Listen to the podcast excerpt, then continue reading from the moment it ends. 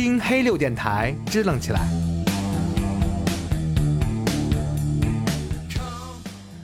欢迎收听黑六电台，这里是老杨。我台二主播李尤娜这次终于由于不可抗力原因不能来录节目啦，所以这一期是我一个人的 solo 节目，也算是一个新的尝试。其实之前我们也试过远程录音，不过最后放弃了，主要两个原因。一个是我懒，远程录音经常会出现间歇抽筋式的延迟，后期处理起来比较麻烦。第二是对谈节目效果上还是要面对面，能看到对方的表情，有一些互动才更好。但是，一旦打开视频，我又会犯旧能恐惧症，所以后来就彻底放弃了远程录音这个选项。那么好，哈拉环节结束，接下来是正片的部分啦。今天。带来的还是唐传奇系列，但是因为李由那不在，所以不算是进入常规的来聊地外文明见证的那个单元，而是做一个小的单篇来说说杜子村这个故事。之前我们说过，当年不少传奇小说东渡日本，因为它的主题足够丰富、足够多元，所以我们今天选的这个杜子村就先来聊聊唐朝牛僧孺编纂的玄怪录卷首的版本，然后再。对照着说一说，日本作家芥川龙之介写的另一个版本。由于文化以及年代背景的不同，造就了两个看似相同，最后情感上却完全不同的两个故事。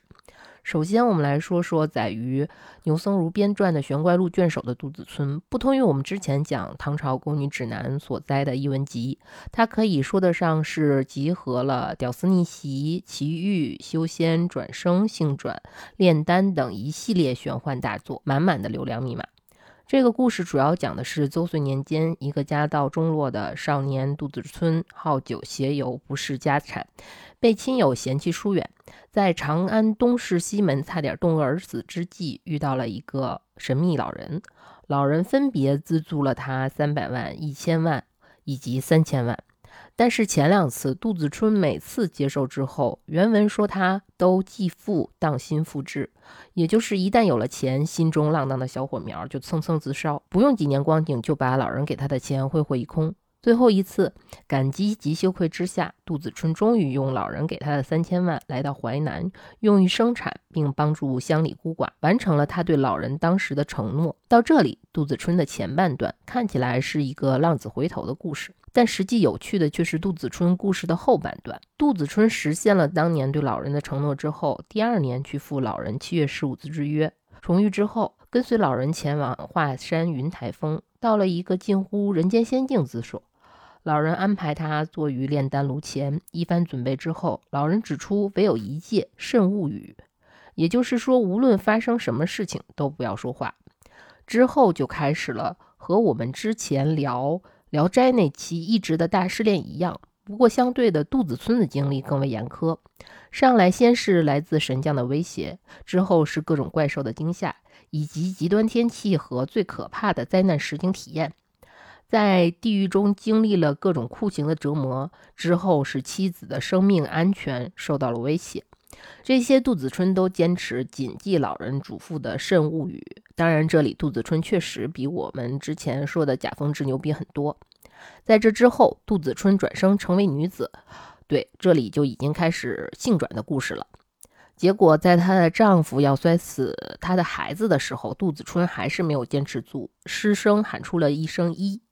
这时，他夺回了现实，发现自己还是在华山云台峰的类仙境中。这一切其实算是老人以杜子春的慎物语为引，炼制仙丹。如果成功，杜子春也能成为上仙。但是，都因为杜子春在自己孩子要被摔死的那一刹那，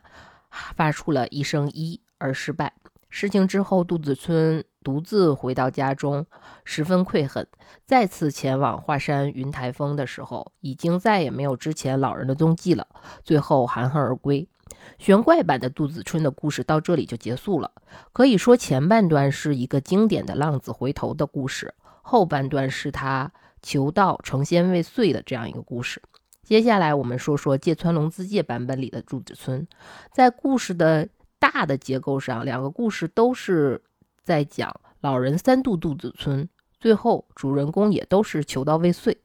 但是最后人物的情感基调却是完全不同的。所以接下来我们要用芥川龙之介的版本的杜子村和玄怪录卷首的杜子村对照的来聊一聊，看看本来是同一个故事，芥川龙之介是如何把它变成一个 happy ending 的。芥川版的杜子村和老人相遇是在洛阳西门下，而且时间是一个春天的黄昏，这里就有别于玄怪录版的时间和地点了。刚入冬，长安东市西门的傍晚。因为我们之前说过，唐传奇的大部分小说对于地理地标等元素的刻画是十分精确的，所以说是难得空间感十足的小说。而且通过地理地标位置的描写，也能侧面的交代出故事隐藏的一些背景。就拿玄怪版的杜子村来说，东是贵，西是富，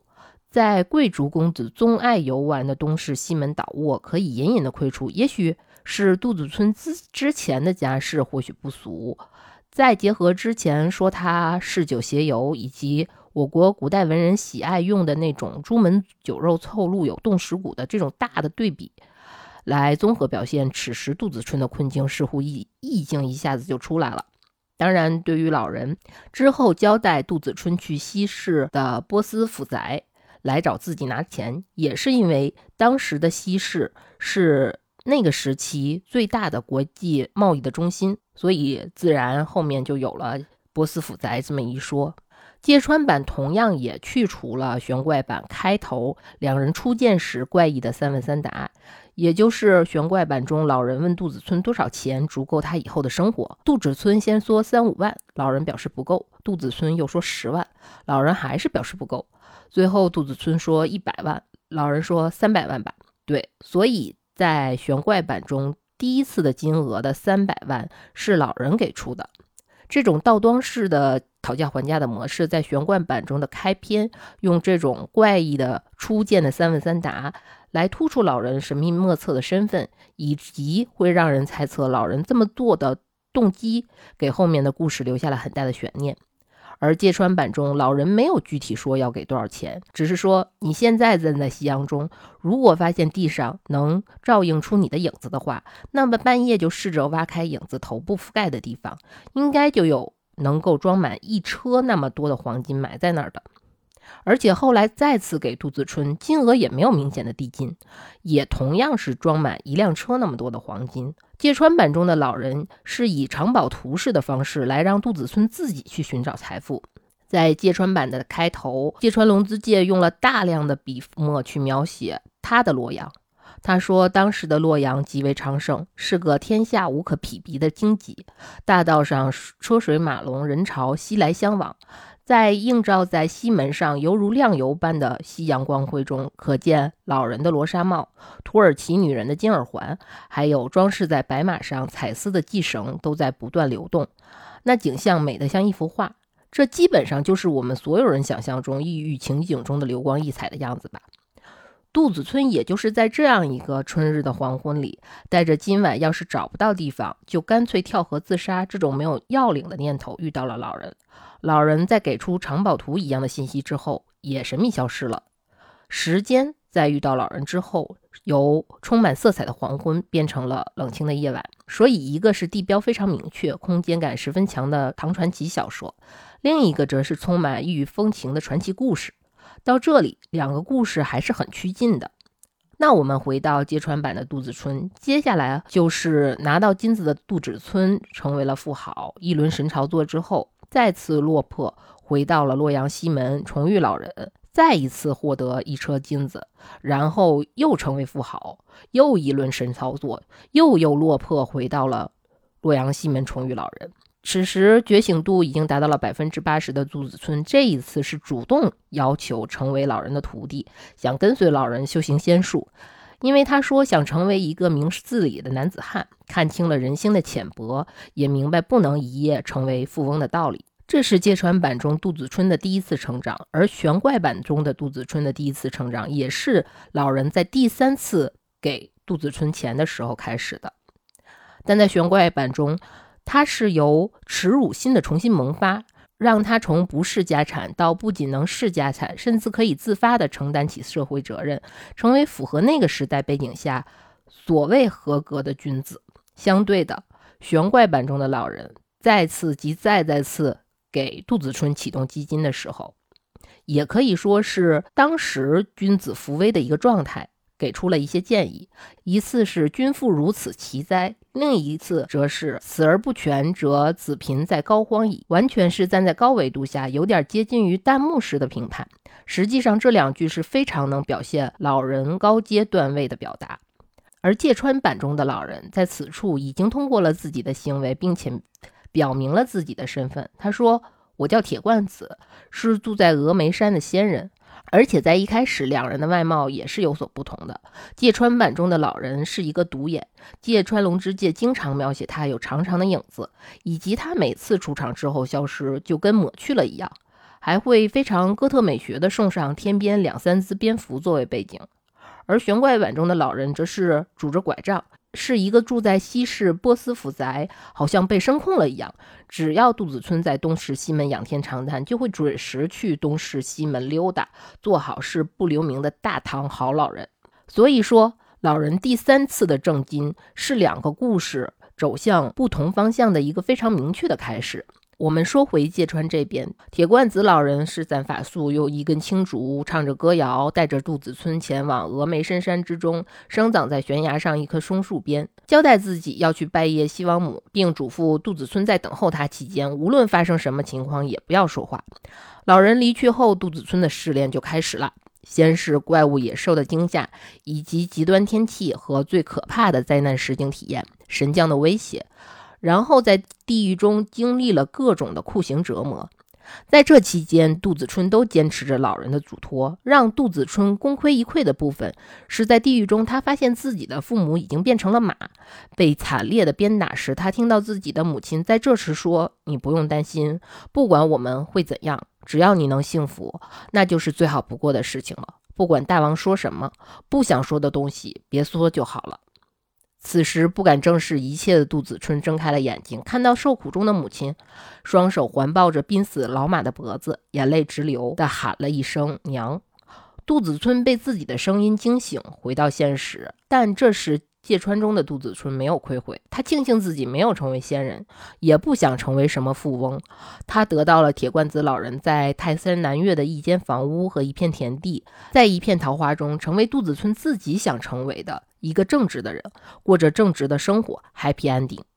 以上就是芥川版杜子春的整个故事，到这里就结束了。从杜子春跟随老人。进行试炼开始，我们可以看出芥川版的老人带着杜子春去的是峨眉山，而玄怪版中的老人带着杜子春去的却是华山云台峰。那么，注重于对于地理地标准确性的唐传奇来说，为什么是华山云台峰呢？以下我们先抛开故事的两个走向不谈，在这里正式进入我台常规的揣度部分，来从这个云台峰说起。此处的华山云台峰，就是李白那首《西岳云台歌颂丹丘子》中的“三峰确立如玉摧，翠崖丹谷高展开，白帝金睛运元气，十座莲花云座台”里面的这个云座台的云台峰。在芥川版中，特意描写老人把杜子春放在悬崖上一棵松树边宽阔的岩石上，估计是可能得于这句“翠崖丹谷高展开”。这个高掌就是华山的名叫仙人掌的山峰。不过玄怪录中，实际上这些天马行空般的试炼的种种，则基本上是基于抱朴子那篇中的设定而来。首先是这个华山，抱朴子那篇的卷四金丹这个章节指出，小山无正神为主，所以神仙大药必入名山。也就是说。要想炼高阶的丹药，是要有地理条件的，就是必须要去名山。而他给出的这些名山的列表中，首位便是华山。接下来玄怪版中老人给的一系列操作，也都是抱朴子那篇中所需的准备。而试炼的部分，则是论仙的这一章节中，葛洪在论述着世间万物以及作为个体的人和神仙之间的差别之处。所以这里就有趣了。在刚刚我们说这个故事的那些奇遇、修仙、转生、性转一系列流量密码，实际上是葛洪在《抱朴子》中就已经出现了的。所以根据这个线索来稍稍推断一下，在玄怪版中，在炼丹前期的准备中，老人给了杜子村三颗丹药，让他用酒吞服。那么这三颗丹药是什么丹呢？结合后面发生的杜子村的试炼经历来看，可能是抱朴子中九丹理论中的第二神丹和第三神丹其中的一颗，以及耳丹和福丹。因为这几种丹药从功能上看，能做到要可以见到鬼神，并且能行渡水火、避虎狼及武兵。我们来看看杜子春之后的经历，他在地狱中详尽的游玩列表无数残忍的项目之后。原文说他然心念道士之言，亦是可忍，竟不呻吟。虽说从小说里看，杜子春相信这一切是他自己的意志的力量，当然这一点我不否认。不过这里我觉得更多的可能是就是老人之前给他的三颗丹药的作用，所以算是在外在条件下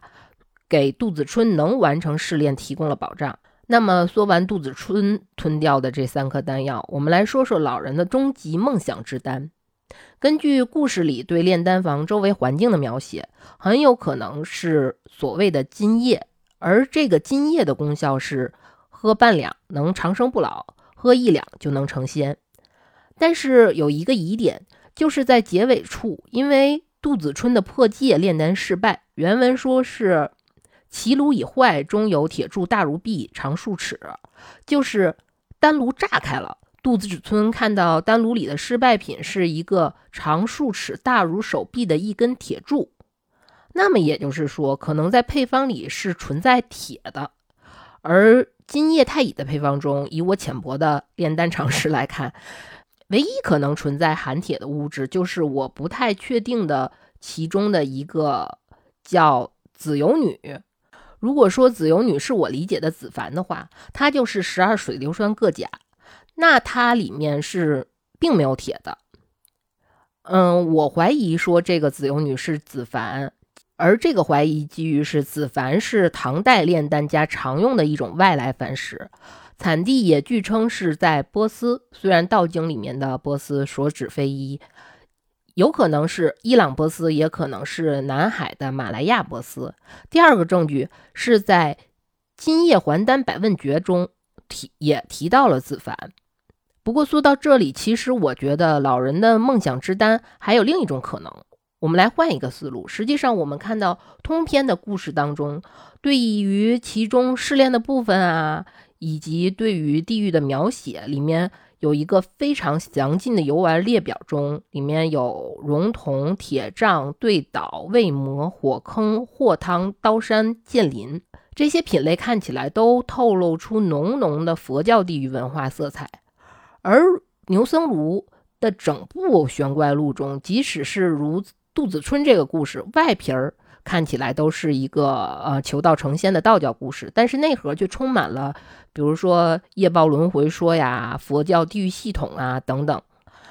怎么看它都是更像是一个佛教故事。那么，如果从这个方向来看，老人的终极梦想之丹也有可能是铁粉常年方。当然，这个名字听起来不如金叶那么霸气，而且金叶时常还会在后面加上太乙得以加持。不过，如果说起这个铁粉常年方的功效，那听起来就是有点厉害了。它的功效是免除伤害、恐惧、年老、死亡，获得像大象一般的生命力。这么说起来，是不是有点想要呢？可以说，真的是来自印度的神秘力量。那个时候的配方都是以植物为主，金属或矿物很少使用。而铁粉长生方是其中的一个小小的例外，它的主要成分里面是含有可能是硫酸铁或者是醋酸铁的，所以佛教中也是有或者曾经有炼丹这一说的。毕竟佛教在传入中土之初是依附于黄老的，后来随着一步步的传播，它才开始和道教划清界限的。当然，说这种纯宗教的话题太过敏感，我们还是再来说回杜子春故事本身吧。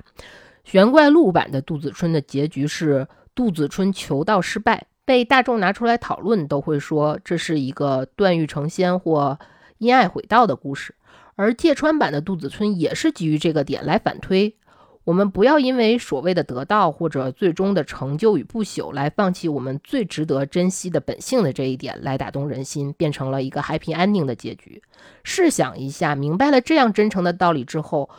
芥川版中的主人公在泰山南岳，属于自己的一个小房子里，每天在田间劳作，一到春天，那里就开满了桃花，确实是令人感动和向往的。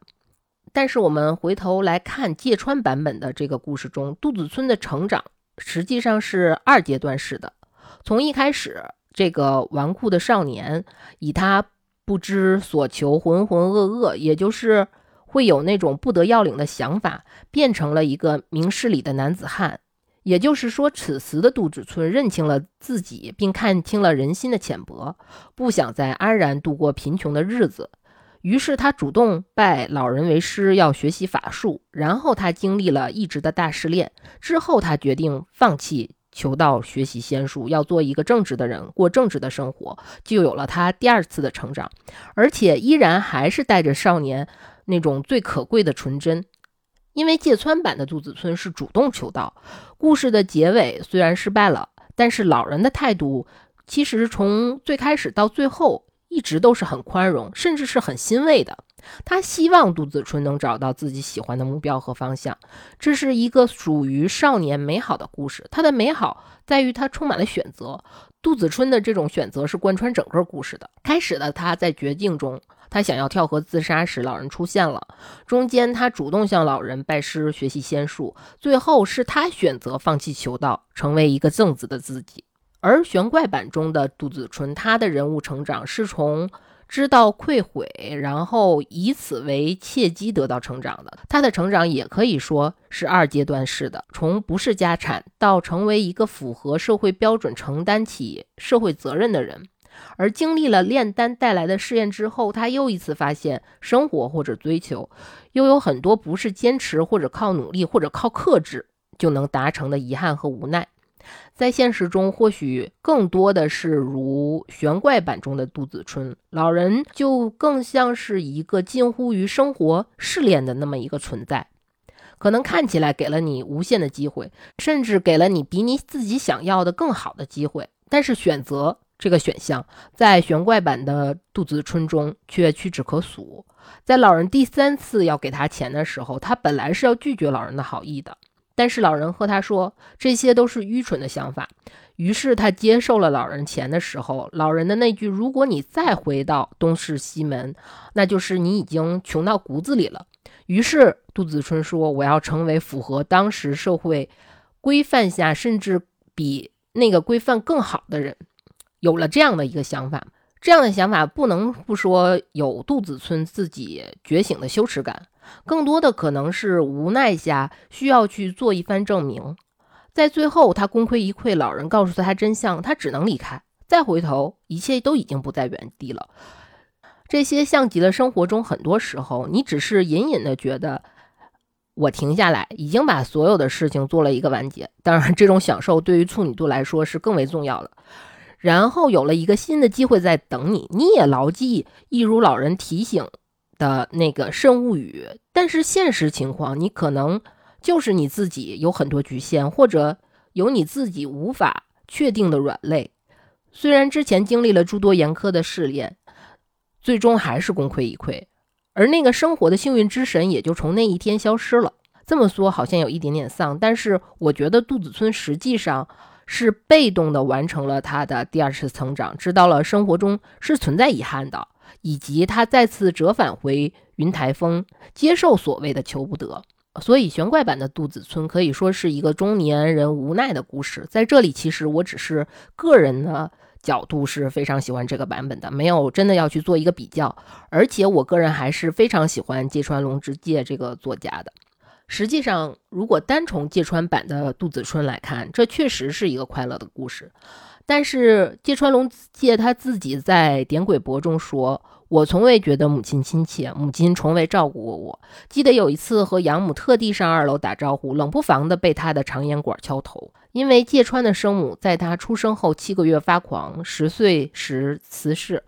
他母亲的发狂，其实对芥川龙之介来说是一大痛楚。他一直担心自己是否会有这样的遗传，这个恐惧伴随着肉体的衰弱与时俱增。也是由于母亲的发狂，他被舅父收养，在舅父的家庭的熏陶和被影响下，喜欢上了文学和美术，进而后来接触到了。对他一段时期内影响很大的欧洲十九世纪末的那些厌世主义和怀疑主义的作品，